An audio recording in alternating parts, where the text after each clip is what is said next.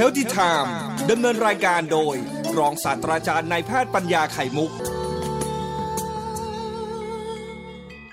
ดานี้เรารับข้อเสนอของท่านผู้ฟัง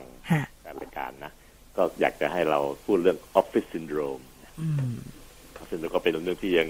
คลากระซังอยู่กับคน ก็ยังเป็นอยู่อาจารย์ที่ทำงานต้องปัจจุบันนี้คือเนื่องจากออฟฟิศมันสบายขึ้นเพราะว่าใช้เครื่องมือที่ทันสมัยนะครับ ก็ทำให้เราเนี่ยขยับตัวน้อยลง แต่บังเอิญการที่ออกแบบดีไซน์เขาออกแบบเพียงแค่ให้อุปกรณ์ต่างๆ ทุกอย่างไม่ว่าจะเป็นคอมพิวเตอร์มือถือแต่โน้ตบุ๊กเนี่ย ก็ไปใช้แบบที่จะมันจะดูเล็กสะดวกสะดวกพกพาง่ายพาไปไหนก็ได้ ก็เลยทำให้มันไม่เหมาะกับสรีระร่างกายของมนุษย์ Steve Jobs เดินไปซะก่อนนะอาจารย์นะเลยไม่ได้วิจัยเรื่อง ไม่ได้วิจัยเรื่องเกี่ยวกับร่างกายทำงานดันนานมีวิชาวิชาหนึ่งเกี่ยวกับการการที่จะใช้อุปกรณ์ต่างๆ ให้เหมาะกับร่างกายมนุษย์นะครับนะซึ่งเรียนกันใหญ่โตมากเลย ผมเรียนแยะมากตอนที่จะเป็นหมอหนุ่มๆนะวิชาเออร์โกนมิก ซึ่งพวกนี้สถาปัตยกรรมศาสตร์เขาก็เรียนด้วยนะพวกตกแต่งภายในเขาก็เรียนนั่นนะเพื่อจะออกแบบทุกอย่างให้เหมาะกับร่างกายมนุษย์ ทั้งนักนวัตกรรมผลิตสินค้าต่างๆวัสดุต่างๆ พวกวิศวกรรมชีวการแพทย์ ที่ผลิตเกี่ยวกับอุปกรณ์ต่างๆนี่ก็ต้องเรียนวิชาพวกนี้ทั้งนั้นเลย เพื่อให้รู้ว่ามนุษย์นั้นต้องการใช้อุปกรณ์ต่างๆ ที่ระดับความสูงเท่าไหร่ความกว้างเท่าไหร่ที่เหมาะสมกับเรานะครับเรื่องเกี่ยวกับดวงตาต่างๆเหล่านี้รวมทั้งการที่จะใช้อุปกรณ์ต่างในแม้กระทั่งในห้องสุขห้องห้องน้ำก็มีการเรียนวิชาพอดีว่าแต่ละช่องนั้นถ้าผู้ชายก็จะห่างกันเป็นห่างกันสักกี่เซนติเมตรถึงเขาใช้ได้สะดวกอะไรเงี้ยนะ อ่าอันนี้เป็นสิ่งที่สำคัญมากชักโครกก็เหมาะกับผู้สูงวัยรูปร่างความสูงขนาดนี้ต้องชักโครกต้องสูงเท่าไหร่เป็นตัวอย่าง ซึ่งอันนี้มันมาถึงการทำงานในออฟฟิศซึ่งมันไม่ใช่ใช้เดี๋ยวดาวเหมือนกับอย่างอื่น เข้าไปเดี๋ยวเดียวก็ออกมาเงี้ยแต่เขาทำงานกันแปดชั่วโมงสิบชั่วโมง นั่งจุ่มปุ๊กอยู่กับที่ตรงนั้นอะ ผลก็คือทำให้เราไปใช้เครื่องมือที่ไม่เหมาะกับร่างกายตำแหน่งความสูงความต่ำเก้าอี้โต๊ะต่างๆ ที่สูงไม่เหมาะกับร่างกายเรา เป็นเวลานานๆเกินกว่าหลาย ๆ ชั่วโมง อีกทั้งบวกกับอุปนิสัยใจคอของคนที่ใช้ชอบนั่งท่านั้นท่านี้อะไรแค่นี้บางคนนั่งก็อีปุ๊บก็งอเข่าเอาขาซ้อนไว้ใต้ก้นอ่า ที่อยู่ระหว่างก้นกับเก้าอี้เนี่ย ก็เอาเอาขาสอดไว้รู้สึกมันมั่นคงดี อะไรอย่างนี้เป็นตัวอย่างหรือก็นั่งปุ๊บก็ไขว่ห้างปั๊บรวมทั้งการที่จะใช้ส่วนบนของร่างกาย เข้าเข้าเรื่องแล้วนะครับ ส่วนร่างกายคือตั้งแต่เอวขึ้นมา ถึงต้นคอถึงศีรษะ ถึงหนังศีรษะด้านหลังที่เราใช้กัน มันไม่เหมาะสมกับสภาพที่ร่างกายออกแบบไว้ เขาไม่เคยนึกเลยร่างกายเนี่ยห้าสิบปีร้อยปีย้อนหลังไป ไม่นึกว่าโลกมันจะพัฒนาไปขนาดเนี้ยมีอุปกรณ์ที่มันเล็ก ๆ ลง แต่ว่าเมื่อมันเล็กลงมันก็จะไปจุ่มปุ๊กอยู่กับที่หนึ่งที่จะให้โฟกัสที่เราต้องหันเข้าไปหามัน เช่นตัวอย่างที่ผมพูดตรงๆเลยคือโน้ตบุ๊กนะความจริงโน้ตบุ๊กเนี่ยไม่ได้เหมาะสำหรับไปใช้ทำงานนานหลายหลายชั่วโมงนะเหมาะสำหรับเราพาไปในที่ที่เราต้องไปติดต่องานต่างๆ บริษัทต่างๆ เนี่ยจะไปพบลูกค้าอะไรเนี่ย ก็พาไปได้ พาไปที่โรงเรียนเป็นตัวอย่างแต่ว่าคนที่ใช้จริงเนี่ยควรจะต่อสายจากโน้ตบุ๊กถ้านั่งนานๆในออฟฟิศมาที่จอจอปกติที่มีขนาดใหญ่ขึ้น แล้วก็ใช้เมาส์ที่เป็นไวเลสคือไม่ไม่ต้องต่อสายคือไว้ตำแหน่งที่เหมาะสมความสูงที่พอดีพอดีกับหัวไหล่เราก็ไม่ไม่ขอมาก เพื่อใช้ในการค้นหาข้อมูลหลายหลายชั่วโมง อันนี้เป็นสิ่งที่น่าจะเป็นวิชาเออร์โกนมิก เพราะว่ามันดวงตามนุษย์แต่มันไม่เหมาะสำหรับการมองจอเล็กๆเป็นพวกมือถือพวกโน้ตบุ๊กเท่าไหร่ การที่เราต้องฝืนไปใช้ เพราะมี ตังค์ซื้อเครื่องพวกนี้พอดีพอดีขนาดนี้แหละแล้วก็มันก็สะดวกจะเลิกงานปั๊บก็พับใส่กระเป๋าสะพายบ่าไปไหนก็ได้กลับบ้านเรา ไปทำงานต่อที่บ้านต่อได้อีก ก็ก็จะใช้โน้ตบุ๊กอยู่นั่นแหละไอ้จอขนาดนั้นแล้วก็อยู่วางต่ำกว่าธรรมดา สูงกว่าธรรมดาบ้างอะไรบ้างก็แล้วแต่ความผิดพลาดต่างๆที่เกิดขึ้น ผมพูดวันนี้คือไม่ได้มาบ่นนะครับท่านผู้ฟัง แต่ว่าชี้ให้เห็นเลยครับว่าเพราะมนุษย์ใช้สิ่งที่มันสมัยใหม่อำนวยความสะดวก เอาสะดวกให้ให้มาก เอาความสะดวกเป็นหลัก ลืมนึกถึงร่างกายที่มันเปลี่ยนแปลงตามไม่ทันเลยครับในช่วงสี่สิบห้าสิบปี เราเปลี่ยนแปลงอุปกรณ์ใช้ต่างๆ มากมายโดยไม่คำนึงร่างกายเลย ลืมนึกถึงร่างกายสรีระมันปรับตัวไม่ทันเพราะมันปรับตัวมันใช้เวลาเป็นแสนปีไปแต่ปรับตัว เช่น มนุษย์เขาว่าเดิมทีมีหางเหมือนลิงเอาหางไม่ได้ใช้ปัดแมงวันละ ไม่เหมือนลิงมันต้องใช้ใช้อยู่ปัดปึ๊บปั๊บปึ๊บปั๊บแมงวันที่มาตอบไม่ให้มาคำคันมนุษย์ไม่ต้องใช้เพราะอยู่ในมุ้งลวดห้องในห้องออฟฟิศต่างแล้วก็เลยหางมันเลยขดสั้นเข้าไปใช้เวลาเป็นแสนแสนปี แต่ว่ามนุษย์ร่างกายเราก็เหมือนกันครับ กล้ามเนื้อที่มาเลี้ยงต้นคอ หัวไหล่สะบักต่างๆ มันไม่ได้ปรับตัวตาม แต่พอเราใช้อุปกรณ์ที่เล็กลงเราก็ผันมาใช้กล้ามเนื้อมัดที่เล็กลงตามไปด้วยในการใช้ทำงาน ธรรมดาแล้วนั่งหยิบนู่นหยิบนี่เราใช้กล้ามเนื้อหลังเลยนะกล้ามเนื้อหลังมัดโตๆที่เขาเป็นแม่ค้า เป็นแม่บ้านจะรู้จักดีกล้ามเนื้อสันในไงครับสันในหมูละที่มันเป็นเส้นๆก้อนใหญ่นะอ่า มัดใหญ่เลยอยู่ข้างข้างๆกับกระดูกสันหลังซ้ายแมดซ้ายมัดขวามัด มีสันนอกด้วยอ๋อคุมสันในไว้อีกทีนึงช่วยป้องกัน ในการที่จะประยุงให้เรานั่งอยู่บนเก้าอี้ ได้สบายๆนานหลายชั่วโมงต้องใช้มาการเนื้อมัดโต มัดใหญ่ พวกสันในสันนอกเหล่านี้ถ้าเทียบเทียบกับของวัวนะครับ แต่มนุษย์พอนั่งอยู่ในออฟฟิศที่มันนั่งสบายล้อก็หมุนได้เก้าอี้ก็หมุนได้ ปรับตัวได้ ก็เลยใช้การเนื้อมันเล็กแถมนั่งเอียงเอียงเวลารับโทรศัพท์นะเวลาใช้มือถือคุยกับเพื่อนนานๆก็นั่งเอียงเอียงคอไปนิดหน่อยอะไรเงี้ย กลมมากเงยมากเกินไปบ้างอะไรบ้างเพราะวางตำแหน่งของโน้ตบุ๊กไว้ต่ำเกินไป วางจอไว้สูงเกินไป อย่างนี้เป็นตัวต่างตัวอย่าง เช่นที่ให้ให้เห็นนะครับ ผลก็คือก็ใช้นานด้วยอะหลายชั่วโมงก็ไม่อยากไปไหนนั่งหน้าจอพวกข้อมูลมันไหลก็มาไหลก็มาเรื่อยๆไม่ต้องไปไหนละเอาแต่แค่หน้าจอเนี่ย ก็มีปัญหาว่ากล้ามเนื้อต่างที่ถูกใช้ แทนที่จะเป็นมัดใหญ่ ๆ ที่ร่างกายออกแบบไว้ใช้ในการนั่งนานๆมัดเล็ก ใช้ที่มือเป็นหลักหยิบจับกับคลิกเมาส์ต่างเป็นหลัก แต่เราไปใช้กามเนื้อมัดเล็ก ๆ พวกนี้มาแทนมัดใหญ่ มัดใหญ่ก็เลยฝ่อไป รีบไปพอรีบไปหอบไปก็เกิดอาการเมื่อยล้าง่าย นี่เป็นอาการเริ่มต้นเลย แต่การเนื้อมัดเล็ก ๆ ที่ถูกบังคับใช้ไปทำหน้าที่แทนในมัดโตโตที่เคยทำอยู่ มันก็ล้าสรุปคือจบวัน กล้ามเนื้อมัดใหญ่ก็อ่อนล้าลงหย่อนคล้อยลงนะเกิดอาการปวดเมื่อย เพราะว่ามันไม่ไม่ฟิตไม่เหมือนปกติส่วนกล้ามมัดเล็กก็ overload เกินไป overtraining เกินไป ก็เจ็บปวดสรุปแล้วไม่มีมัดไหนปลอดภัยเลย เพราะเราใช้ผิดที่ผิดฝาผิดต่างหมด ผลก็คือทำให้เกิดอาการขึ้น เจ็บปวดเมื่อยต่างๆ รอบๆไปหมดเลย เอวหลังไหล่คอต้นคอรวมทั้งปวดศีรษะตามมาด้วย จึงเกิดอาการเหล่านี้ครับ รวมกันหลาย ๆ อาการหลาย ๆตำแหน่ง จะเป็นตรงไหนก็แล้ว แต่แต่ละคนไปเจอท่าทางแบบไหน เกิดโรคซึ่งหมอปวดหัวมากยี่สิบสามสิบปีที่แล้ว ผมก็เป็นหมออายุกลางกลางคนก็รักษาโรคพวกนี้มากครับ มันมาใหม่ครับ มันไม่ค่อยเคยเคยเจอมาก แต่ก่อนนี้ไม่ค่อยเคยเจอนะมันมาใหม่เพราะออฟฟิศของคนของคนเราเปลี่ยนแปลงไป เราก็เปลี่ยนแปลงไปตามโลกเขานี่เปลี่ยนแปลงด้วย หมอกระดูกรุ่นแรกๆหมายเมื่อสักยี่สิบปีที่แล้วเนี่ย งงอะไรวะมันเทมาทีเป็นหลายๆอัน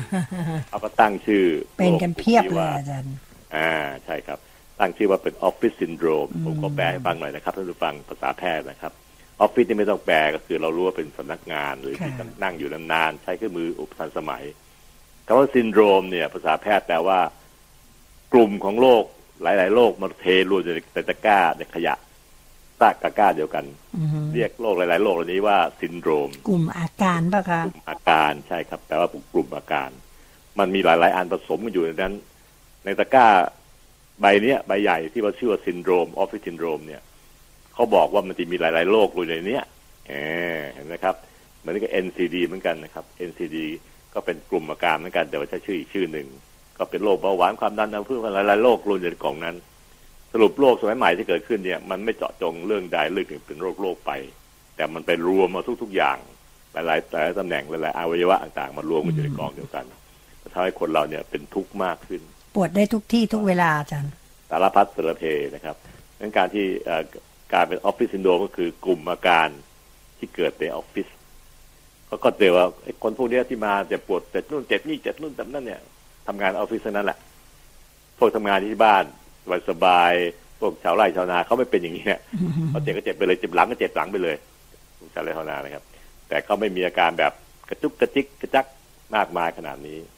ออฟฟิศซินโดรมจึงเป็นชื่อที่ตั้งแล้วได้เหมาะสมมาก เพราะชาวบ้านก็เข้าใจได้อืมถ้าแปลคำว่าซินโดรมออกว่ามันคือกลุ่มอาการมันหลายๆอันรวมกัน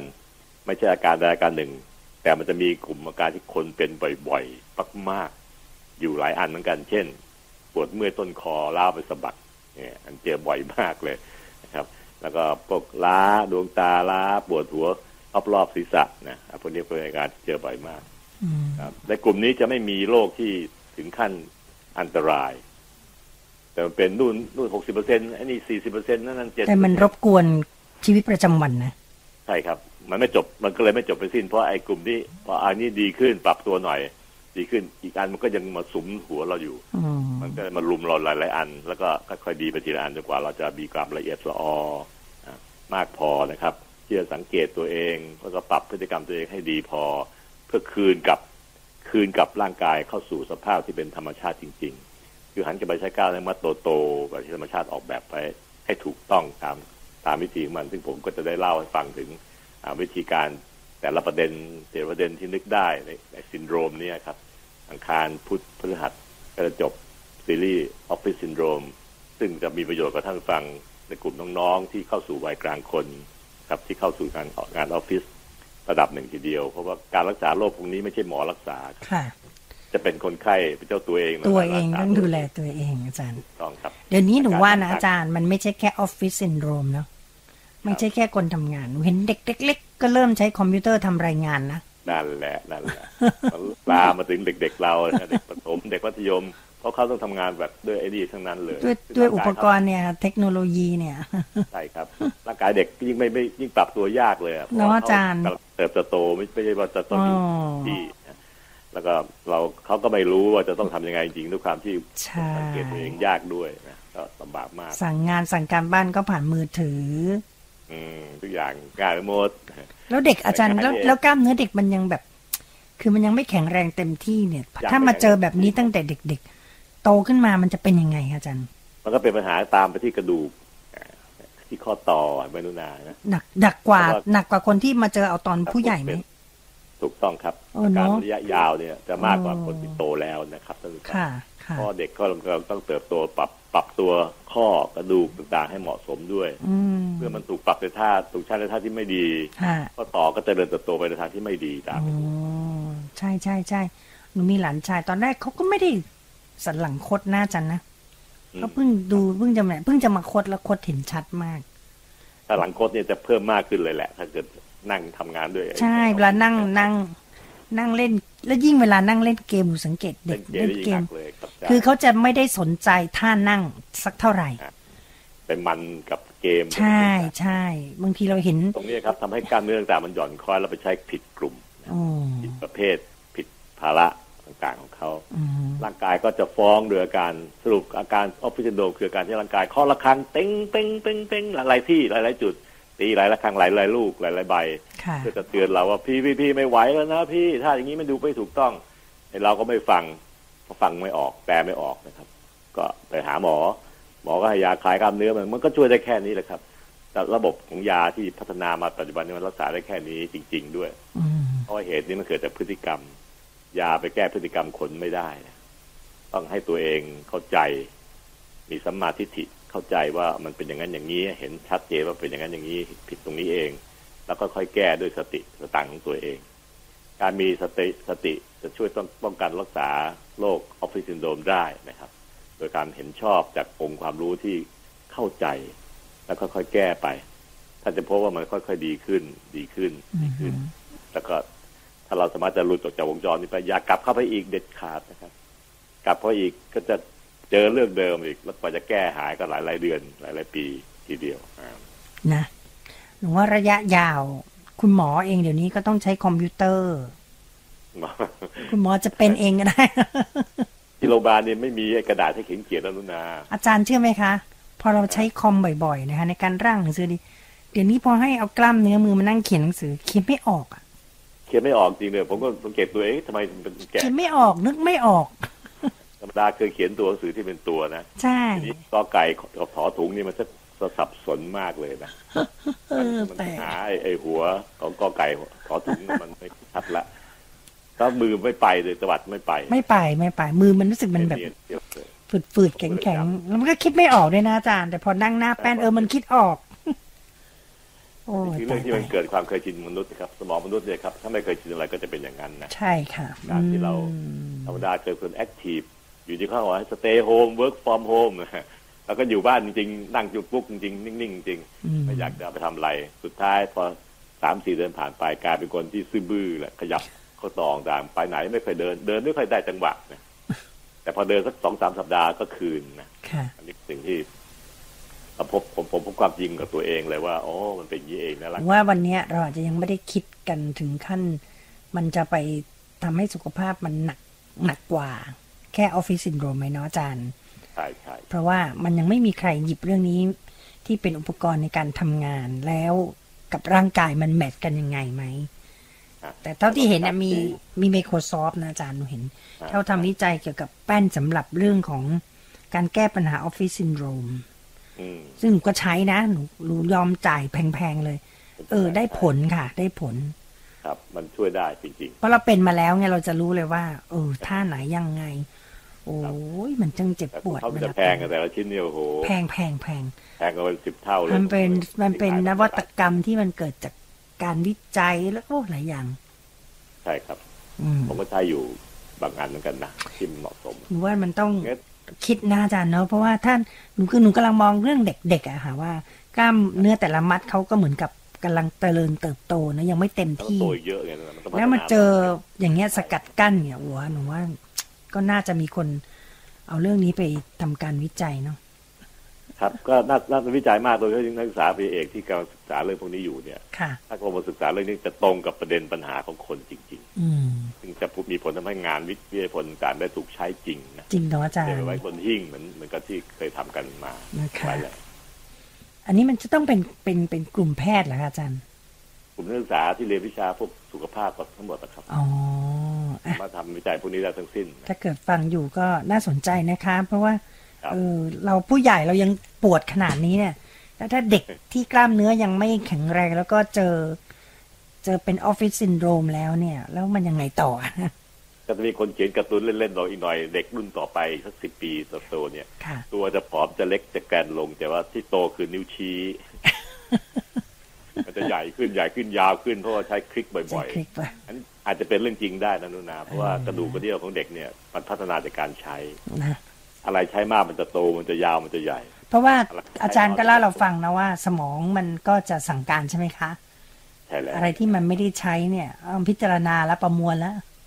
มันก็จะเล็กลงไปเรื่อยๆปอดไปเรื่อยๆนะอะไรใช้เยอะมันก็จะนั่นเพราะฉะนั้นเด็กๆอีกร้อยปีข้างหน้าจะเป็นเด็กที่นิ้วนิ้วโตนิ้วใหญ่ๆนิ้วโป้งนิ้วชี้เนาะใหญ่ค่ะ ตัวก็เล็กลง เล็กลง เล็กลงนะเพราะว่ามันใช้งานน้อยลงอะเรื่องที่เราคุยกันวันนี้ อนาคตอาจจะเป็นจริงนะคะ คุณผู้ฟัง แต่วันนี้ใครฟังฟังลุงกับป้า คุยกัน แล้วอยากทำงานวิจัยชิ้นนี้หนูว่าน่าสนใจนะ น่าสนสำหใจรับคุณพ่อคุณแม่นะครับ ช่วงนี้ก็คือต้องต้องค่อยๆ วิเคราะห์ดูค่ะก็จะได้ช่วยลูกเราได้อืมลูกเป็นที่รักนะครับ เขายังเด็กเขายังคิดเองไม่ค่อยไม่ค่อยจะออกบางเรื่องที่มันละเอียดอ่อนมากฮะคุณพ่อคุณแม่ต้องทำเป็นตัวอย่างให้เห็น แล้วก็สอนลูกค่ะเป็นตัวอย่างที่พ่อแม่ทำนะเหตุที่หนูพูดเพราะว่าหนูสงสัยอย่างนี้ค่ะอาจารย์ ไม่ว่าจะเป็นมือถือ ไม่ว่าจะเป็นโน้ตบุ๊กไม่ว่าจะมันออกมาเร็วมากนะอืมมันพัฒนารูปแบบพัฒนาเอ่อโปรแกรมออกมาเร็วมาก หนูก็เลยนึกว่าเอ๊ะทำไมมันออกมาเร็ว มันไม่ได้มีการวิจัยในเรื่องของ มันแล้วมันจะทำผลจากกล้ามเนื้อไหมหนูถ้ามันทำควบคู่ไปมันต้องออกไม่ออกเร็วขนาดเนี้ย มันมุ่งเรื่องเรื่องศักยภาพมากกว่า ให้คนใช้ไงเรื่องถึงสุขใช่ภาพใช่อันนี้คือมันไม่สมดุลตรงตัวเหตุเนี่ยครับเนาะเหมือนตอนที่เราสู้กับโควิดใหม่ๆที่ลุงตู่บอกคำนึงสุขภาพกับกับเศรษฐกิจเนี่ยไปคู่กันอืมโดยที่จะสุขภาพเป็นหลักไว้ก่อนค่ะอันนี้คือการการจัดสมดุลณสถานการณ์นั้นอืมเช่นเดียวกันครับ อุปกรณ์ต่างๆที่ใช้ในออฟฟิศกับตัวเองต่างๆ ก็เป็นการผู้ผลิตจะต้องคำนึงถึงสองอย่างให้พร้อมกันก็คือสุขภาพกับการการค้าขายค่ะการตลาดค่ะโดยปรับให้มันสมดุลกันด้วยด้วยนะครับ อืม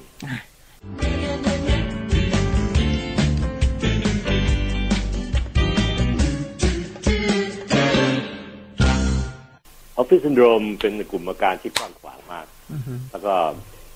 คนที่สำเร็จการศึกษามาใหม่ๆ เริ่มทำงานใหม่ๆ เนี่ย จะเป็นกันแยะมากเลยเหตุผลก็เพราะว่ามันเปลี่ยน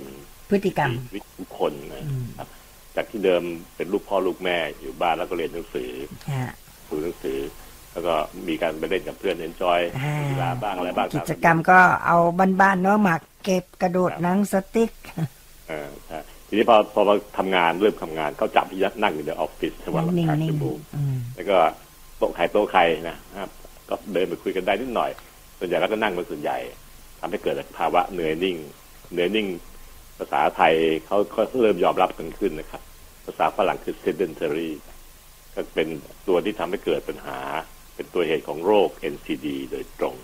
เพราะว่าการที่อยู่เฉยๆ เซลล์ทุกเซลล์ในร่างกายมันก็จะเฉยตามไปด้วยมึนตึงเฉยซึมไปเรื่อยนะตามที่เราก็ไม่ได้ขยับ เพราะเซลล์ทั้งหมดจะถูกกระตุ้นด้วยการขยับร่างกาย เอนไซม์ฮอร์โมนต่างๆ ก็จะลดลงไป ในขณะที่เรานั่งเหนื่อยนิ่งอยู่ หน้าจอบ้างหน้าคอมพิวเตอร์บ้างหน้ามือถือบ้างอะไรพวกนี้นะครับเป็นตัวอย่าง เมื่อเป็นอย่างนั้นเองรวมกับการที่ใช้ร่างกายก็น้อย แล้วก็บางทีไปใช้กล้ามเนื้อในกลุ่มที่ไม่ได้ถูกออกแบบมาโดยร่างกาย คือกล้ามเนื้อกลุ่มมัดเล็กๆไปพยุงลำตัวให้นั่งทั้งวันแปดชั่วโมงในท่าที่ไม่เหมาะไม่สมหลายๆท่านะครับ ผลก็คือทำให้เกิดอาการกล้ามเนื้อเส้นประสาทรวมทั้งภายในร่างกายซึ่งเป็นวิธีการเผาผลาญพลังงานต่างๆ ก็จะลดลงไปด้วย เห็นไหมครับว่าออฟฟิศซินโดรมไม่เพียงแต่เกิดเฉพาะอาการเจ็บปวดเมื่อยต้นคอล้าไปแขนล้าไปบ่าล้าไปไหล่ที่เราเข้าใจกันนะครับ มันมีคลื่นลูกที่สองที่สามที่สี่กว้างขวางมาก แต่กระทบกระทั่งกับโรคอื่นๆอีกหลายโรค เช่น NCD หรือกลุ่มโรคที่ เกิดจากการที่เอ่อปวดลงพุงมีตามตามมาด้วยนะครับ มันผูกพันหมดเลยเดี๋ยวนี้ครับค่ะเมื่อเราเห็นภาพรวมอย่างนี้แล้วชัดเจนมากๆแล้วนี่นะครับ การที่เราจะต้องพยายามที่จะให้ร่างกายเราไม่เข้าวงจรเนี้ยวงจรอุบาทเนี้ยอยู่นั่งนิ่งๆซื่อบื้ออยู่ที่โต๊ะการทำงานหน้าคอมพิวเตอร์หน้าขยับน้อยรวมทั้งการที่จะใช้สายตามากจนเกินไปคุณหมอตากลุ่มคุณหมอตาเขาก็มีโรคของเขา ซึ่งปัจจุบันนี้มันก็มาเข้า อยู่ในกลุ่มเดียวกับออฟฟิศซินโดรมด้วย ในมุมมองของผู้ที่เอ่อมองกว้างๆคุณหมอตาเขาตั้งชื่อไว้นานแล้วตั้งแต่ผมเป็นนักเรียนแพทย์นะครับค่ะชื่อ computer vision syndrome แล้วผมจบเป็นใหม่เริ่มมีคอมพิวเตอร์ใช้แล้วนะแต่เป็นเครื่องเก่าแบบเก่าๆมีการจ้องหน้าจอดูกันมากเลย ก็ต้องเขียนซอฟต์แวร์เองเขียนอะไรต่างๆเข้าไปเพราะแต่ก่อนที่ใช้ DOS นะคุณดาว เคยใช้ DOS นะเคยค่ะอาจารย์เอ่อรุ่นเก่าๆแรก ๆ เลยก็จะใช้ DOS กันนะมันไม่ใช่ Windows นะโอ้ยจะใช้ลักซียากมากแล้วป้อนใช่คำสั่งเจ็ดหกเจ็ดตัวถึงจะออกมาได้ทั้งหมดทั้งหลายแหล่นี่ครับ เกิดจากการที่ดวงตาด้วยอือฮึดวงตาคนใช้คอมพิวเตอร์นานๆจะมีการเจอกับแสงจ้าชนิดที่เป็นแสงสีฟ้า ยิ่งจอสมัยก่อนนู้นนะชัดเจนมากเลยคุณนะแสงพวกนี้มันจะออกมาจากจอคอมพิวเตอร์ต่าง ปัจจุบันนี้เขาก็ลดลงไปมากแล้วใช้เทคโนโลยีสมัยใหม่เราไปใช้หลอดภาพชนิดที่พิเศษ ก็ลดลงไปได้ แต่ว่าดวงตานั้นก็จะต้องจ้องเหม็งอยู่กับที่จุดเดียวตลอดเวลา กล้ามเนื้อรอบๆดวงตาทั้งหกมัดตาแต่ละข้างจะมีกล้ามเนื้อเล็กๆ เล็กมากๆเลยครับหกมัดคอยกรอบตาไปมา คอยล็อกตาไว้ในจุดที่ต้องการจะอ่านดูหนังสือ ก็จะเกิดมีการเกรงตัวมากกล้ามเนื้อนี้บัดเหล่านี้มัดเล็กที่สุดเลยกล้ามเนื้อมัดเล็กใหม่เลยนะครับ เมื่อกี้เราพูดถึงกล้ามเนื้อมัดเล็กบริเวณหัวไหล่สะบักต้นคอออกไปทีแล้วนะครับก็มีปัญหาเกิดขึ้นในออฟฟิศซินโดรมในดวงตาเองดวงตาแต่ละลูกกลมๆนี่ก็มีกล้ามเนื้อมัดเล็กอีกหกมัด ข้างละหกสองข้างเป็นสิบสองทำงานตึงตัวมากจนกระทั่งเกิดอาการดวงตาที่มีปัญหานะครับ เพราะว่าปวดเมื่อยล้า ปวดในกระบอกตา แล้วก็โดนมึนตึงรอบๆกระบอกตาด้วยจนถึงหัวคิ้วเลยทีเดียว อาการตาแห้งในการจ้องหน้าจอตลอดเวลานี่แหละพัดลมก็เป่าเข้ามา แอร์ก็เป่าเข้ามา แต่ดวงตาไม่ได้กระพริบเลย ก็มีผลทำให้เกิดตาแห้งโรคตาแห้งก็เป็นกลุ่มในคอม computer vision syndrome อันหนึ่งเหมือนกัน ปวดเมื่อยดวงตาตาแห้งรวมทั้งการที่มีการกระพริบตาน้อย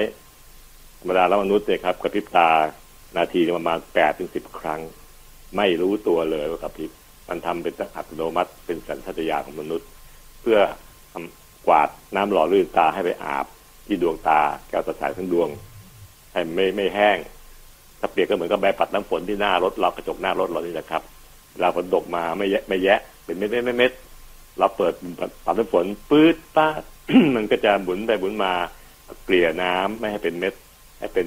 ป้าเป็นชุ่มบางๆอยู่ที่กระจกด้านหน้าชั้นใดชั้นนั้นที่ดวงตาเราก็เหมือนกัน หนังตาบนหนังตาล่างทำหน้าที่เป็นไปปัดน้ำฝนแบบนี้แหละครับ คอยเกลี่ยน้ำหล่อลื่นดวงตาเพื่อจะไปเกลี่ยรอบๆ ดวงตาเราให้มันไม่ไม่มีความชุ่มชื้นไม่แห้ง แต่พอเราไม่ได้กระพริบตาเพราะจ้องคอมพิวเตอร์ จากสิบครั้งต่อนาทีเหลือแค่สามหรือสี่ครั้งต่อนาทีเท่านั้นเองอืมเห็นไหมครับ มันมีโอกาสที่จะโดนกับแอร์กับอากาศกับพัดลมกับอะไรต่างๆ นานเกินไป ดวงตาแก้วตาใสเราก็จะแห้งแล้วก็เกิดอาการตาแห้งตาฝืดถึงที่บ่นอยู่นี่แหละค่ะทีนี้คนที่เข้าสู่อายุ46ปี ขึ้นไปเนี่ยครับก็จะเริ่มมีอาการตาแห้งตาฝืดที่ถ้า47เมื่อไหร่นะครับ เริ่มเข้าเลยครับเข้าสู่วัยที่จะเริ่มมีการเปลี่ยนแปลงเหล่านี้ ก็จะมีอาการตาแห้งรวมด้วย ทั้งตาเมื่อยตาล้าตาตึงตาเกร็งรวมทั้งตาการที่ดวงตาก็จะมีการแห้งเนี่ยครับ รวมเรียกเป็นกลุ่มอาการของหมอตาครับกลุ่ม computer vision syndrome โอ้โหปัจจุบันนี้ก็ไปเป็นเป็นติ่งอันหนึ่งที่ประกอบอยู่ในออฟฟิศซินโดรมด้วยเพ ราะมันเกิดในคนที่ทำงานออฟฟิศ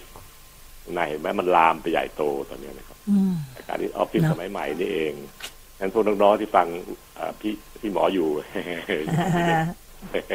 เรียกพี่ก็ดูดูดีนะอาจารย์ดูดี ดูดีขึ้นหน่อยเขาจับได้ก็ต้องพยายามปรับนะครับ ปรับแก้พฤติกรรมเหล่านั้น ต้องทำก็จริง แต่ทำแบบสลับ40-50นาทีต่อครั้งเนี่ยเปลี่ยนใหม่ต้องเปลี่ยนอริยบทนะเปลี่ยนอริยบทไปปรึกษางานกับโต๊ะข้างๆบ้าง เปลี่ยนอริยบทไปไปห้องน้ำบ้างอะไรบ้างก็แล้วแต่เราจะหาโอกาสไปกันแบบสักสี่ห้านาทีมันมีโอกาสมองผ่านกระจกที่ตึกที่ท่านอยู่ไปไกลๆไปหาพุ่มไม้อยู่ไกลๆเขียวๆไกลๆเนี่ยสักนาทีหนึ่งก็จะทำให้ตามันคลายลงได้บ้างอือหือกล้ามเนื้อมัดเล็กๆหกมัดภายในแต่ละดวงตาแต่ละรูปก็จะคลายตัวเองได้ ครับพร้อมที่จะกลับไปทำงานใหม่สักสี่สิบห้าสิบนาที แล้วก็หาโอกาสเปลี่ยนอริยบทอย่างเงี้ยครับ ทุกๆช่วงทุกๆช่วง จะพอหนักเป็นเบาได้เกี่ยวกับเรื่องของดวงตาเอ่อไม่ให้เกิดอาการอย่างที่พูดถึงมากมายนะครับเพราะฉะนั้นการที่ดวงตาเราจะต้องเปลี่ยนแปลงพฤติกรรมไปไปมาก แล้วก็ทำให้มันมีสุขภาพดวงตาที่เสียหายลงไป ก็เป็นเรื่องที่ไม่น่าจะดี เพราะผมบอกแล้วนะครับ ว่าดวงตาต้องใช้ถึงเก้าสิบปีนะถ้าท่านดวงตาเสียก่อนเก้าสิบชีวิตเราเดือดร้อนมากนะครับ เพราะว่าการดำเนินชีวิตมันจะต้องใช้ดวงตาเป็นตัวช่วยอย่างยิ่งนะไม่ว่าจะเป็นการเดินการหยิบการจับการทรงตัวต่างทุกอย่างๆเรานะปล่อยอาจารย์ดวงตาเราเสียฮะดวงตาเสียหายไปหูตาเขาก็ดูแลตาอย่างดีบางคนหูหูบอดอะ หูดับ หูดับตาไม่ได้ยินอะไรเลยนะหูที่เป็นอยู่สิ่งที่อยู่กับเราถึงถึงถึงลมหายใจสุดท้ายเลยครับ ค่ะ คนจะได้ยินจนถึงลมหายใจสุดท้ายเฮือกสุดท้ายก่อนเสียชีวิตอืมนั้นเขาถึงได้เอ่อเวลา จะไปเฝ้าคนที่ป่วยหนักๆก็จะบอกคิดถึงวันรัตนตรัยนะพ่อแล้วแม่แล้วก็ชวนให้พูดสิ่งดีๆ เข้าหูเพราะถึงแม้ท่านจะไม่เห็นละว่าใครมาเยี่ยมบ้าง แต่ท่านก็จะได้ยินอยู่นะงั้นตากับหูที่นาพูดเนี่ยนะครับคือตัวที่ต้องอยู่กับเราไปถึงแก่ถึงเท่าทีเดียว ถนอมมันให้ดีๆนะผมถึงเอามาพูดวันนี้วันอังคารแยกเป็นอิสระไปเลย เรื่องดวงตานี่แหละเพราะว่าในออฟฟิศซินโดรมมันกว้างขวางมาก แล้วก็ ดวงตาเป็นจุดสำคัญอันหนึ่งที่จะเกิดปัญหาร่วมกับคนที่ทำงานในออฟฟิศประจำประจำประจำนี่แหละนะครับ การเปลี่ยนจอให้ใหญ่ขึ้นจากโน้ตบุ๊กถ้าท่านมีโอกาสเป็นไปได้นะก็แค่ซื้อสาย HDMI HDMI มาเสียบเข้า แล้วก็ใช้จอที่มันใหญ่ขึ้น จัดความสูงความต่ำให้พอดีพอดีแล้วก็ต้องการที่จะพยายามที่จะตั้งให้มันตรงหน้าเรา อย่าให้ต้องไปเอียงซ้ายเอียงขวาเพื่อดูจอนะครับ ก็จะทำให้เราเนี่ยถนอมดวงตาได้ระดับหนึ่งทีเดียว คือจอที่มันมีคุณภาพดีสักหน่อย เพื่อเราจะใช้วันละแปดชั่วโมงแปดชั่วโมงแทนที่จะใช้แค่โน้ตบุ๊กก็ต้องไปจ้องไปก้มไปอะไรเยอะแยะเลยรวมทั้งใช้เมาส์ชนิดที่มันไร้สายมาช่วยก็ก็ทำให้เราสามารถจะใช้การสะดวกขึ้นนะครับอืมก็คือท่านท่านจะถนอมคนที่ได้ค่ะทั้งถนอมกล้ามเนื้อที่ไหล่ที่เอวที่ต้นคอคือก้อนเนื้อมัดกลุ่มมัดเล็ก ๆ ที่ไม่ถูกไม่ควรถูกใช้ ปรับไปใช้มัดก้อนเนื้อมัดใหญ่ของหลังของหัวไหล่ที่มันใหญ่ๆที่มันทับชดเชยได้ ธรรมชาติรับได้ก็ทำให้ลดอาการปวดอาการล้าตัวทั้งดวงตาด้วย ท่านก็เท่ากับการถนอมร่างกายเราเองนั่นแหละครับ รักตัวเองก็จะไว้ดูแลลูกสาวลูกชายที่เรารักสุดหัวใจ ให้เขาเติบโตขึ้นค่ะจะดีกว่านะครับอืมอืมนะโอ้โห เรื่องอวัยวะเนี่ยอาจารย์ ตาใช่ไหมฟัน หูมันเกี่ยวข้องกันหมดนะครับพวกเนี้ยแล้วโอ้สุขภาพมันจะดีไม่ดีก็ตัวอีกตรงอีกพวกนี้แหละ ถ้าเรามองข้ามไปสุดท้ายรวบยอดเราก็รับผลเองนั่นแหละถูกค่ะตอนแก่ตอนเช้าเราจะมาบ่นมาเรียกคืนมันก็ไม่คืนนะอืมเพราะเวลามันผ่านไปมันไม่รอหรอกนะครับ ว่าจะกลับมาอ๋อก็แก้แก้ตัวใหม่ได้ไหมพี่อย่างเงี้ยไม่มีไม่ทาได้งมันไปแล้วมันผ่านไปแล้วมันผ่านไปแล้วดังนั้นก็ต้องฟังรายการให้ทิศทางนี่ผมก็ต้องการจะเน้นตรง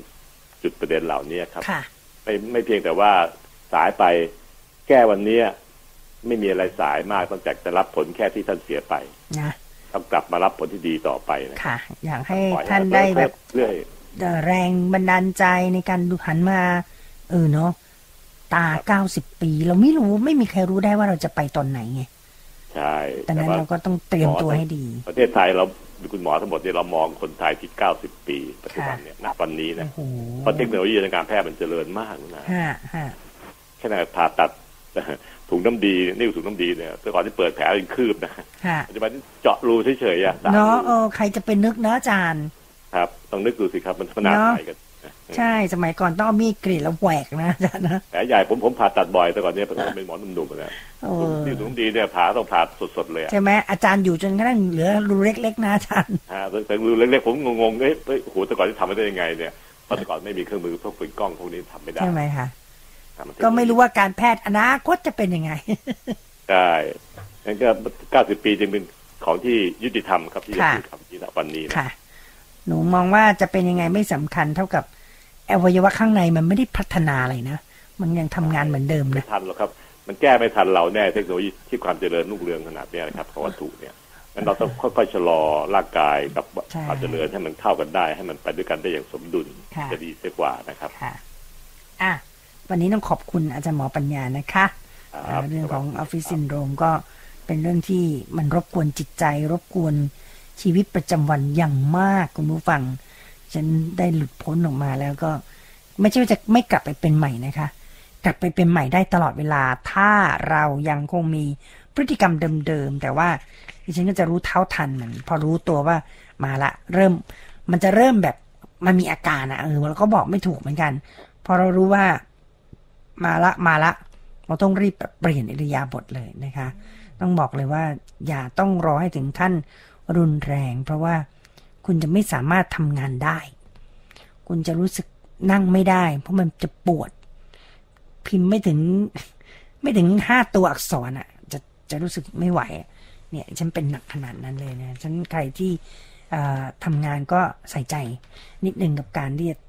ตั้งอุปกรณ์ในการใช้งาน ว่ามันควรจะเหมาะสมแค่ไหน ก็อย่างที่อาจารย์หมอบอก มีคนบอกว่า เอ๊ะทำไงจะดูว่าแค่ไหน ก็ให้ระดับสายตาเราอะ จออาจจะต้องยกสูงเพื่อให้ตัวเราไม่ต้องก้มคอลงไปถ้าต่ำเห็นมีน้องที่ทำงานคีย์บอร์ดไว้ข้างล่างใต้ใต้ที่ที่ที่ลิ้นชักซึ่งก็ถูก แต่น้องเป็นคนตัวสูงดิฉันก็พยายามจัดจอให้เขาสูงนะปรากฏเขาตัวสูงปั๊บเนี่ยเวลาเขาจะพิมพ์เขาจะงอตัวหมดเลยนี่ก็จะถ่ายข้างๆให้เขาเห็น เพื่อให้เขาเห็นว่าเนี่ยสรีระการนั่งของคุณเป็นแบบนี้นะคะ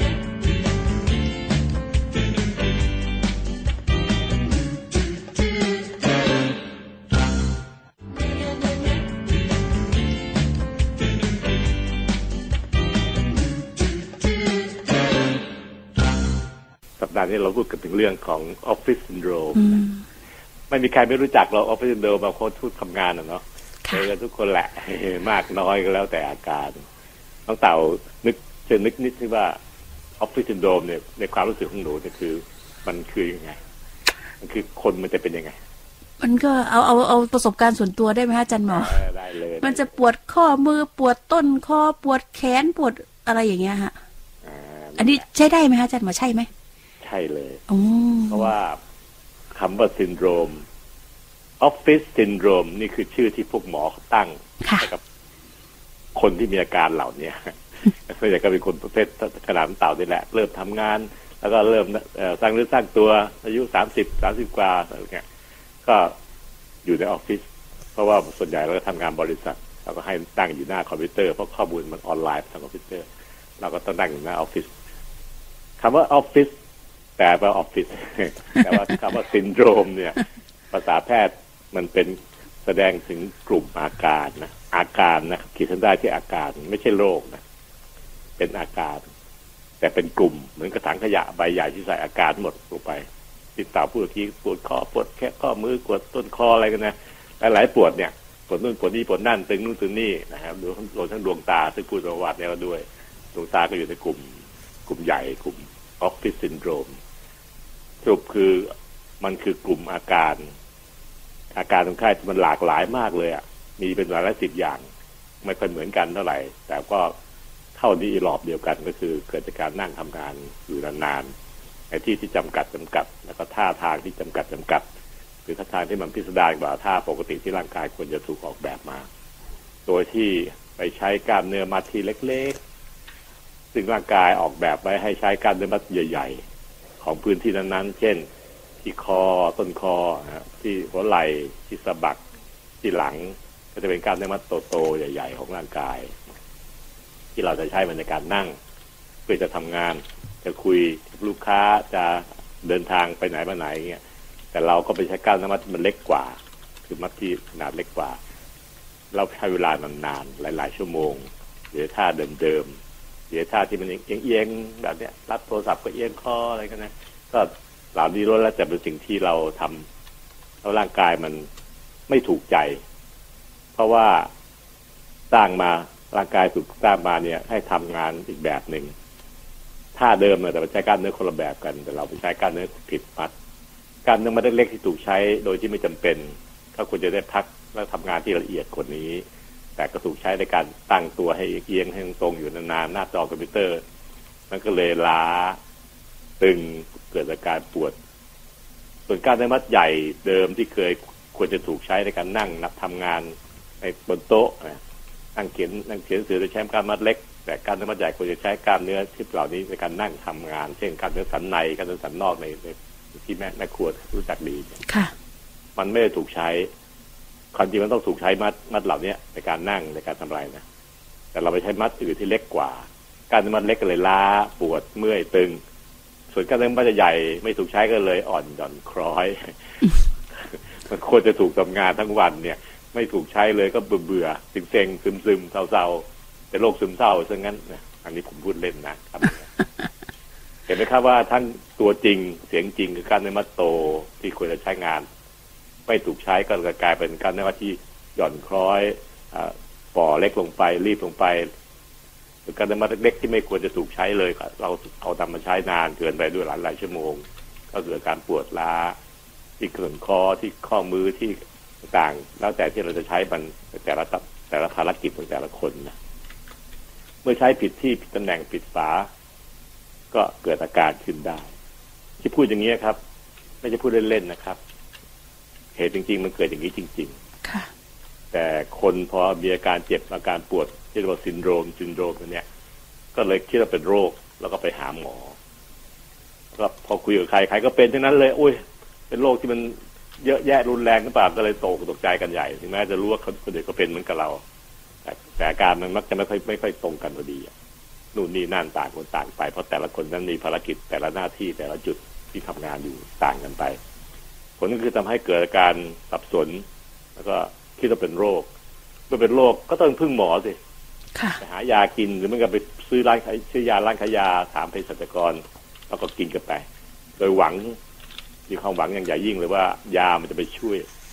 แก้อาการ แต่ถ้าเราพูดแล้วครับว่าเหตุจริง ๆ มันไม่ได้เกิดจากโรค มันไม่ได้เป็นโรค ไม่ได้เกิดจากการติดเชื้อติดไวรัสติดแบคทีเรียที่เราเข้าใจกัน แต่มันเกิดจาก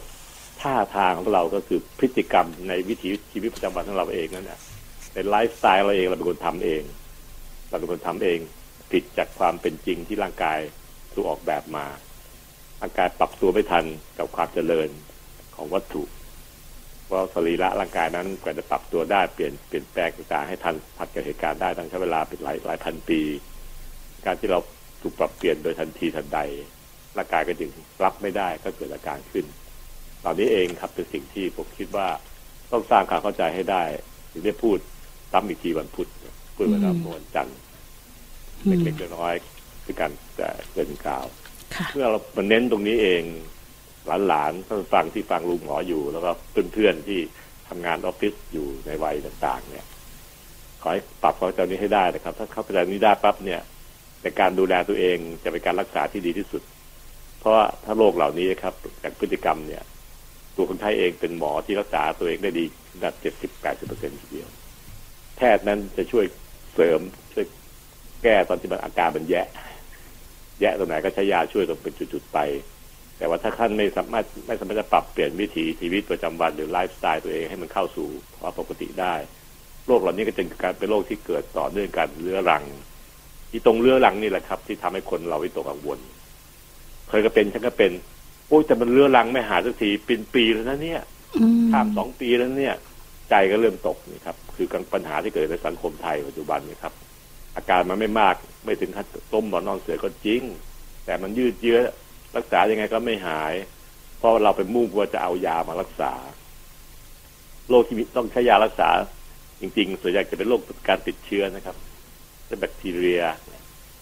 แต่ไวรัสรักษาไม่ได้ไม่มียาค่ะ แต่ว่ายารักษาโรคได้ไม่ไม่กี่อันนะ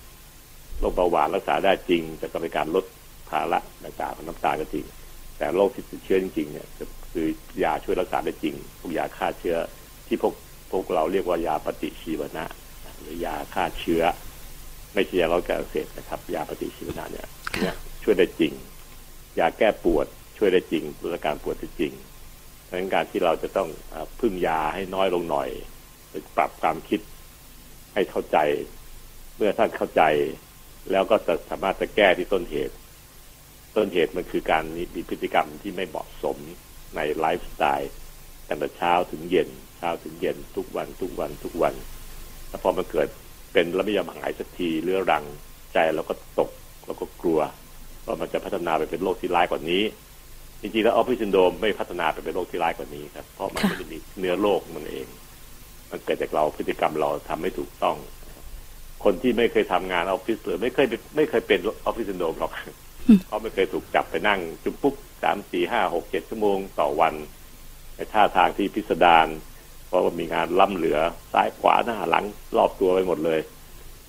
ก็เป็นปัญหามากสำหรับคนเหล่านี้นะรวมทั้งความเครียดก็เกิดขึ้นประกอบกันไปด้วย เมื่อเราปรับเราเข้าใจแล้วเราแก้ให้มันตรงกับเหตุ ออฟฟิศซินโดรมก็จะสลายไปเอง โดยที่เราจะเหลืออาการน้อยมาก โดยถ้าปรับตัวได้อย่างดี ความเข้าใจเรื่องของเหตุการเกิดโรคจึงมีความสำคัญ อย่างที่ทุกศาสนาจะสอนเสมอว่าจะแก้ทุกข์ต้องแก้ที่เหตุแห่งทุกข์ฉันได้ฉันนั้นอาการปวดเมื่อยปวดคอตึงตึงบาดตึงไหล่ต่างๆ ที่เป็นส่วนทั้งสายตาที่ผ้ามัวก็ของหมอตาเขารวมทั้งอื่นๆอีกหลายหลายหลายระบบเลยนะครับ ก็จะมารวมหัวกันอยู่ใน ออฟฟิศซินโดรมอืมกลุ่มอาการนี่เองค่ะต้องต่อฟังแล้วขอเข้าใจไหมเข้าใจว่าจริงๆอืมจริงๆในออฟฟิศซินโดรมหรือว่าอะไรก็แล้ว แต่มันเกิดจากการกระทำหรือว่า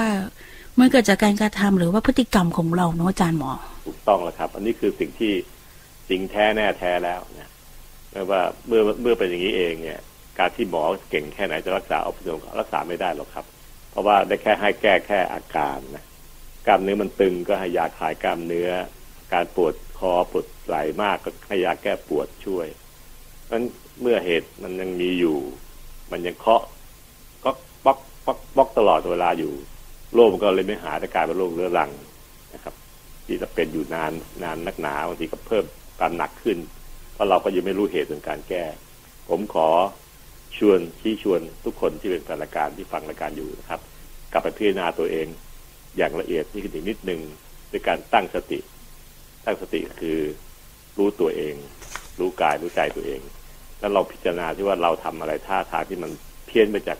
ที่ธรรมชาติมันควรจะเป็น การนั่งท่าอย่างนี้มันถูกต้องหรือเปล่าอะไรพวกนี้ครับ ก็ลองค่อยๆคิดไปค่อยๆมองไปลองปรับแก้ด้วยตัวเองปรับแก้ไปนิดนึงอาการมันจะค่อยๆดีขึ้น แต่อย่าหวังว่าจะดีขึ้นในสามวันห้าวันนะครับ เพราะว่ามันสะสมมาเป็นปีๆถ้ามันจะคลายลงต้องใช้เวลาเป็นเดือนนะครับ อาจจะเริ่มดีขึ้นขอให้เรามุ่งมั่นในการที่จะค่อยๆแก้พฤติกรรมเราเอง ให้กลับสู่สภาพที่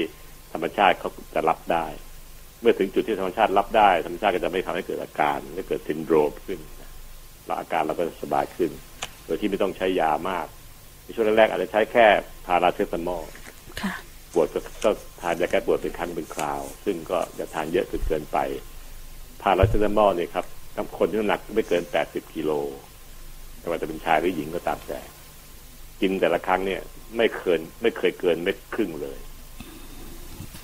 หนึ่งค่ะเม็ดอีกเม็ดหนึ่งเนี่ยหักแปะครึ่งหนึ่ง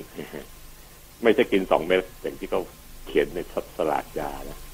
นั่นมันจะเอาการเวอร์ไป ครับ ถ้าน้ำหนักเกิน80กิโลค่อยมาพูดกันใหม่นะครับ อาจจะเป็นสองเม็ดได้จริง แต่ว่าถ้าต่ำกว่า80กิโลลงมาเนี่ยผมแนะนำว่ากินแค่เม็ดครึ่ง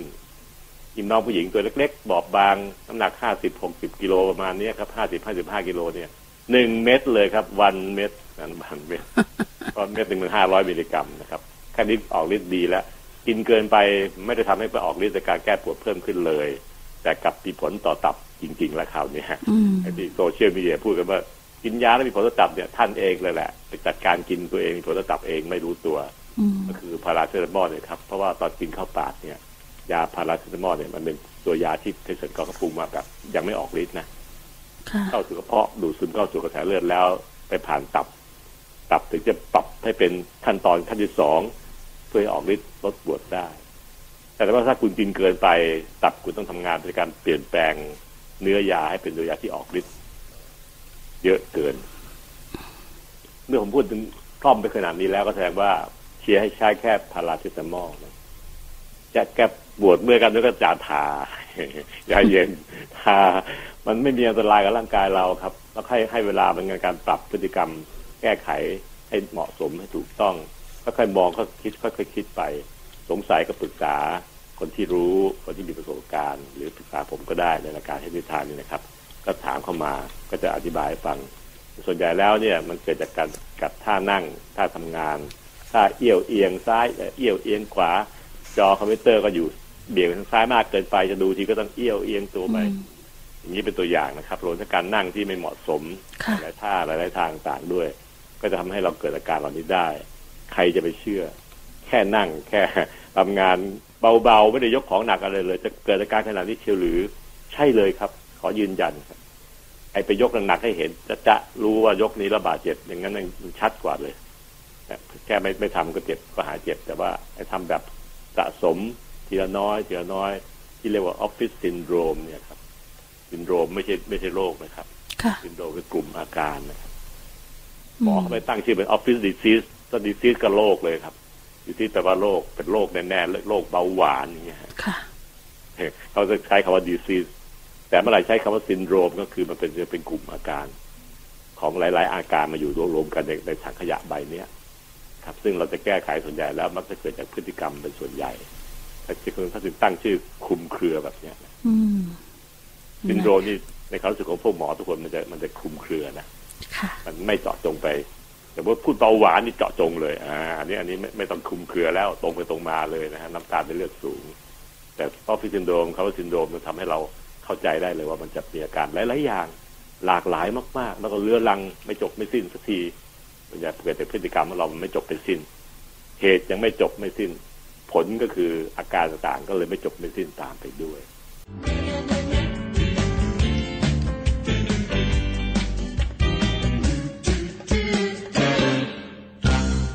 ออฟฟิศซินโดรมต่อนะค่ะวันนี้เป็นตอนจบก็การรักษาออฟฟิศซินโดรมที่กล่าวแล้วนะครับ70%การรักษาจะได้ผลที่ตัวท่านเอง ปรับพฤติกรรมหาความรู้ อย่าฟังข่าวที่เป็น fake news นะครับ เข้าไปดูในเว็บไซต์ที่เป็นเว็บไซต์ที่น่าเชื่อถือ เช่นเว็บไซต์ของสสสค่ะเว็บไซต์ของกระทรวงสาธารณสุขเว็บไซต์ของคุณหมอโรคผิวหนังเฉพาะทางนะพวกนี้นะครับ ก็จะช่วยเอ่อเอ่ออ่าพกผิดๆไปไม่ต้องผิวหนังผิวหนังก็คือเมื่อกี้นี่งูสวัสด์นะฮะอันนี้ก็ไปดูเว็บไซต์ของคุณหมอด้านกระดูกนะครับซึ่งเขาก็จะพูดถึงเรื่องพวกเนี้ยครับอ่าสอนเราไว้ว่าจะต้องทำบริหารกล้ามเนื้ออย่างไร เพื่อให้กระดูกกล้ามเนื้อคอกล้ามเนื้อสะบักมันแข็งแรงขึ้นทำแบบที่ถูกต้อง ก็จะทำให้ท่านสามารถจะพัฒนากล้ามเนื้อแข็งแรงขึ้นเนื่องจากว่าการที่มันเป็นออฟฟิศซินโดรมขึ้นได้ เพราะว่ากล้ามเนื้อเรามีคุณภาพต่ำลงสมมติว่าธรรมดาแล้วงานที่เราทำทั้งวันมีค่าเท่ากับเก้าเต็มสิบ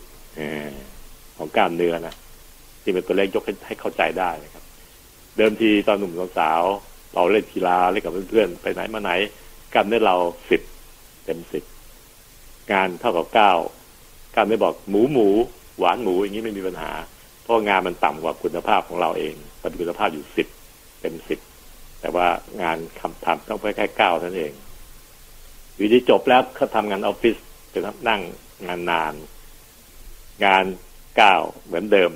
ครับ แต่กล้ามเนื้อเรามันหย่อนคล้อยลงเหลือแปดแปดก็ต่ำกว่าคุณภาพที่งานต้องทำต้องทำแต่ละวันแต่ละวัน มันทำเก้าอะ แต่กล้ามเนื้อเรามันหย่อนคล้อยลง ไม่ค่อยได้ใช้งานมากนะก็เหลือแปดบางคนเหลือเจ็ดซึ่งต่ำกว่าการใช้งาน ผลคือทำให้ร่างกายเนื้อเกิดอาการเจ็บปวดอักเสบขึ้น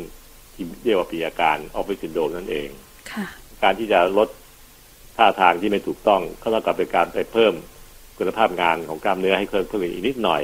ไม่เป็นกดเอาไว้มากนัก อาจจะจากเจ็ดก็เหลือก็เจ็ดแปด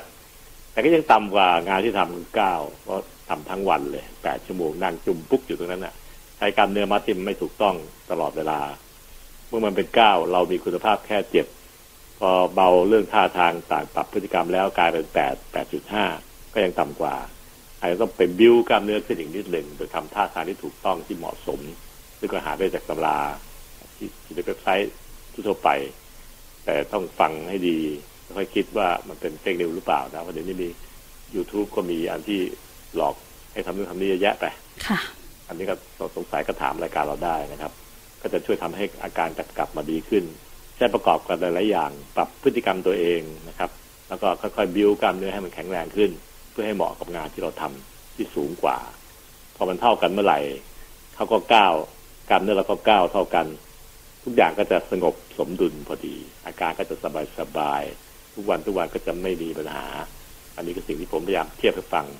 ถ้าเห็นภาพสองประเด็นที่ให้ได้นะครับหนึ่งคือปรับพฤติกรรมตัดท่าทางที่ไม่ถูกต้องออก แล้วก็ไปบิวกล้ามเนื้อให้อัพขึ้น ให้มีสภาพสูงขึ้นเหลืออีกนิดหน่อยเจ็บนู่นเจ็บนี่เรื้อรังอยู่ก็ใช้ยาช่วยเบาๆท่านก็จะอาการสบายขึ้น แล้วก็ปรับให้มันอย่างเกิดขึ้นอย่างยั่งยืน ต่อไปอีกหลายๆหลายๆไปเรื่อยๆท่านก็จะห่างไกลจากออฟฟิศซินโดรมได้จนได้นะครับ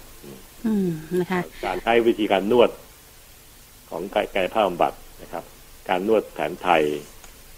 ในเจ้าที่เขานวดเป็นนะอันนี้ผมก็ไม่ไปขอยืนยันทุกทุกเจ้านะแล้วก็ในในการใช้วิธีการอื่นๆหลายอย่าง เช่น การฝังเข็มพวกนี้ครับ ก็ช่วยได้ แต่นั่นมันเป็นการรักษาที่ปลายเหตุทั้งนั้นจำเป็นที่ท่านต้องใช้หลักการสองข้อแรกก็คือ ลดพฤติกรรมไม่ไม่เหมาะสมออกจึงมีผลเจ็ดสิบเปอร์เซ็นกับไปเพิ่มคุณภาพกล้ามเนื้อที่เป็นตัวที่แก้ที่ต้นน้ำ แล้วจะใช้วิธีอื่นเสริม เช่นการนวดการอะไรต่างๆอันนี้ก็เป็นการแก้ที่ปลายน้ำร่วมกัน เมื่อเหตุการณ์ผ่านไปถึงจุดหนึ่ง ทุกอย่างกลับเข้าสภาพที่สมดุลพอดีเขาก็ก้าวงานก็ก้าวคุณภาพกล้ามเนื้ก็ก้าวก้าวกว่า เราก็จะชนะแล้วโรคนี้ก็จะหายไปต้องเห็นภาพนี้ให้ได้เลยนะครับ อย่าไปคิดว่ามันจะใช้ยาอย่างเดียว ไม่มีทางหาย กินยาก็ดีแค่แปดชั่วโมงหลังกินนะครับพยายามมันออกฤทธิ์อยู่ มันไปทำให้กล้ามเนื้อคลายตัวลงลดการอักเสบลง แต่ยังทำแบบเก่าอีก ก็เท่ากับการซ้ำเติมโรคเก่าขึ้นมาอีกแหล้วครับก็วนเวียนเป็นวงจรอย่างขนาดนี้ไม่จบไม่สิ้น แล้วมาบ่นว่าออฟฟิศโดรักษายากความจริงแล้วมันรักษาง่าย เพียงแค่ปรับวิธีคิด ให้มีสัมมาทิฏฐิ เห็นทางที่ถูกต้องนะครับแล้วเราก็จะทำตามทางที่ถูกต้องด้วยสติของเราเอง ถ้าก็จะเป็นเป็นหมอที่รักษาตัวเองได้ที่ดีที่สุดละโรคพวกนี้ครับ คนที่เป็นหมอที่ดีที่สุดก็คือตัวท่านเองครับคนใกล้ชิดในครอบครัวเพื่อนๆนะครับนะครับผมขอปิดซีรีส์เรื่องออฟฟิศซินโดรมลงสั้นๆ แค่นี้ก่อนนะ Healthy Time ดำเนินรายการโดย รองศาสตราจารย์นายแพทย์ปัญญาไข่มุก